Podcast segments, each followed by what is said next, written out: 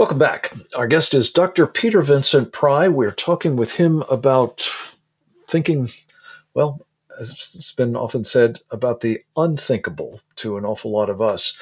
Vladimir Putin thinks about it a lot. I think it's fair to say so does Xi Jinping.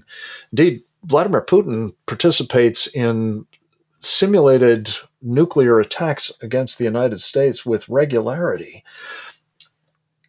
what I'm interested, Peter, in getting your thoughts on is what is the perception likely to be of how the Biden administration thinks about these issues, based not just on its rhetoric, but in terms of what it's actually doing? Is it inviting um, perhaps a nuclear preemptive attack by the Russians?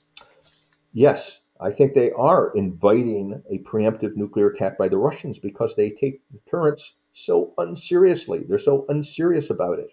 Here we are, we're in the midst of a crisis with Russia, a nuclear crisis with Russia, that I think is, is a greater crisis than the Cuban Missile Crisis of 1962 in terms of the possibility of nuclear escalation.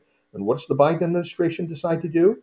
It doesn't put our, our forces uh, at, an increased, uh, at a heightened level of mobilization to put them in a survivable posture. They're all still at DEFCON 5, which is the lowest readiness level which practically invites attack uh, to uh, our adversaries. Now, uh, it postures us in such a way that if they were to attack us, it could be a, a nuclear Pearl Harbor. And on top of that, in the middle of this crisis, the Biden administration very publicly decides to give up some of our most important nuclear weapon systems, canceling the SLCM N you know, which was going to be a new tactical nuclear weapon. That's the sea-launched cruise missile yeah, with a nuclear warhead on it. to mitigate the Russian advantage, which is at least a 10 to 1 advantage in tactical nuclear weapons that Russia enjoys over us. And now that's gone. So we've given that up. And then we gave up on the other end of the deterrence spectrum, the B 83, which is our most single most powerful nuclear weapon, a 1.2 megaton weapon. It's the only, it's the last megaton class weapon that we have. And arguably, you could even argue that it's the most important nuclear weapon that we had, because it's the only weapon that we have that could drive a shockwave down to possibly kill Putin in one of his deep underground shelters. The main thing that would deter Xi and Putin is their personal survival. Could we actually kill them in a nuclear exchange? Even the B 83 is not guaranteed to be able to do that because these shelters are so hard, but it's the only one that had some chance of doing it, and Biden has given it up. So there aren't going to be any more B 83s in our inventory. Also, we're not going to do direct ascent anti satellite tests anymore. Russia and China will be allowed to have a monopoly on that. I mean, this is all of these things are a deep lack of seriousness and proves that this is the most anti nuclear administration in American history. And it's happening at a time of grave nuclear crisis uh, that, that could be the thing that, if, especially if Putin really is desperate, as uh, as people are claiming he is, uh, uh, could provoke him to roll the nuclear dice. And Peter, part of what's going on here, evidently, is that uh, we have not only in the person of Joe Biden someone who has been deeply anti-nuclear all of his you know political life. Um, I think uh, it's been pointed out by our colleague Trevor Loudon that he got his start really with support from uh, the Council for a Livable World, which was one of the sort of pro-Soviet radical anti nuclear organizations in our country. Uh, and that seems to be, you know, imbued in his thinking uh, personally. But in addition, he has populated his administration, as I understand it, with lots of people who share this lack of seriousness about nuclear deterrence. And again, if the stakes were not so high at the moment, it would just be ill advised, but it may well be reckless. Um, talk about that quickly. And, and then, uh, if you would, just wrap up. Uh, what should we be doing at the moment to enhance our deterrent posture and uh, convey um, a credible message that uh, Putin does not want to go there at the moment? yes, the Biden administration is is peopled with people who have been recruited directly from the anti-nuclear radical groups uh, and put into administration positions. But in addition to that, the Democratic Party itself, uh, you know, has been captured.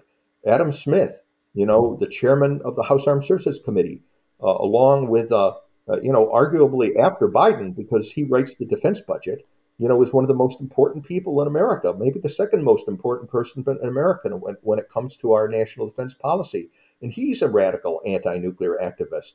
Uh, Smith has actually argued for the United States unilaterally to give up its entire ICBM force, you know, which, as I noted earlier, is the only part of our triad that is on alert 24 7 and is our uh, the only thing we've really got holding off a surprise attack. Everything else needs to be mobilized. But what could we do? What should we be doing at this grave crisis? Well, uh, the, the president should no longer be saying things like a nuclear war cannot be won and should never be fought when he's in a posture of weakness. As we said earlier, you know, when Reagan said that, we were in a posture of strength. You don't say things like that when you're on the verge of a nuclear, possible nuclear war, and, and the adversary has got all the advantages you know, because your your nuclear weapons and your delivery systems are 40 years old and and and and, and might not even work. We should raise the DEFCON level of our forces at least to DEFCON three, so that they're mobilized and and, and on a more survivable posture. We should go to the Russians and uh, and tell them we've done it by all communications means by because the Russians aren't talking to our general staff or to our State Department and and and, and say, look, You've left us no choice. We've we've mobilized our forces to a higher readiness level uh, uh, because you've done it. Uh, so bring down the uh, stand down your forces, and we'll stand ours down, and uh, and we can have a ceasefire in Ukraine, and maybe talk about some kind of peace in, in, in Ukraine, because we've got to end that conflict because of its nuclear escalatory possibilities. You know that's the biggest national security interest, the only one that the United States really has, is the possibility that Ukraine could become a nuclear powder keg for the whole world. So we need to end that conflict. And uh, I, I, I, think we could negotiate on the basis of the peace treaty that the Russians offered before they invaded Ukraine. This doesn't mean we'll give them everything they want, but there are many uh, thing, asks in that peace treaty that are, are reasonable and that the United States could agree to. And if the Russians aren't willing to do that under these circumstances, then we'll know that there's no negotiating with them and that Putin and Xi are basically Stalin and Hitler in 1939, and Ukraine is Poland all over again. In which case, we've got to we've got to arm ourselves to the teeth and prepare for a World War III. Yeah. I fear that may be in prospect, Peter, and I think your admonitions about what we need to do to try to prevent it are well taken. Uh, I'm not sure I'm holding my breath on the prospects for a peace treaty to be negotiated with Putin at the moment, but I do think that your point that he must be persuaded that we are at least as serious as he is about preventing a successful nuclear attack against this country, uh, that if we're to have any hope of uh, indeed dissuading him from engaging in it. Peter Pry, we have to leave it at that. Thank you for your time, as always, and for the extraordinary expertise you bring to bear on these subjects and so many others. Uh, I had wanted to get into uh, one of your other very, very strong suits, which is the dangers of electromagnetic pulse and other threats to our electric grid. But that will be for another day, as there's a lot to talk about in that space, as you know very well.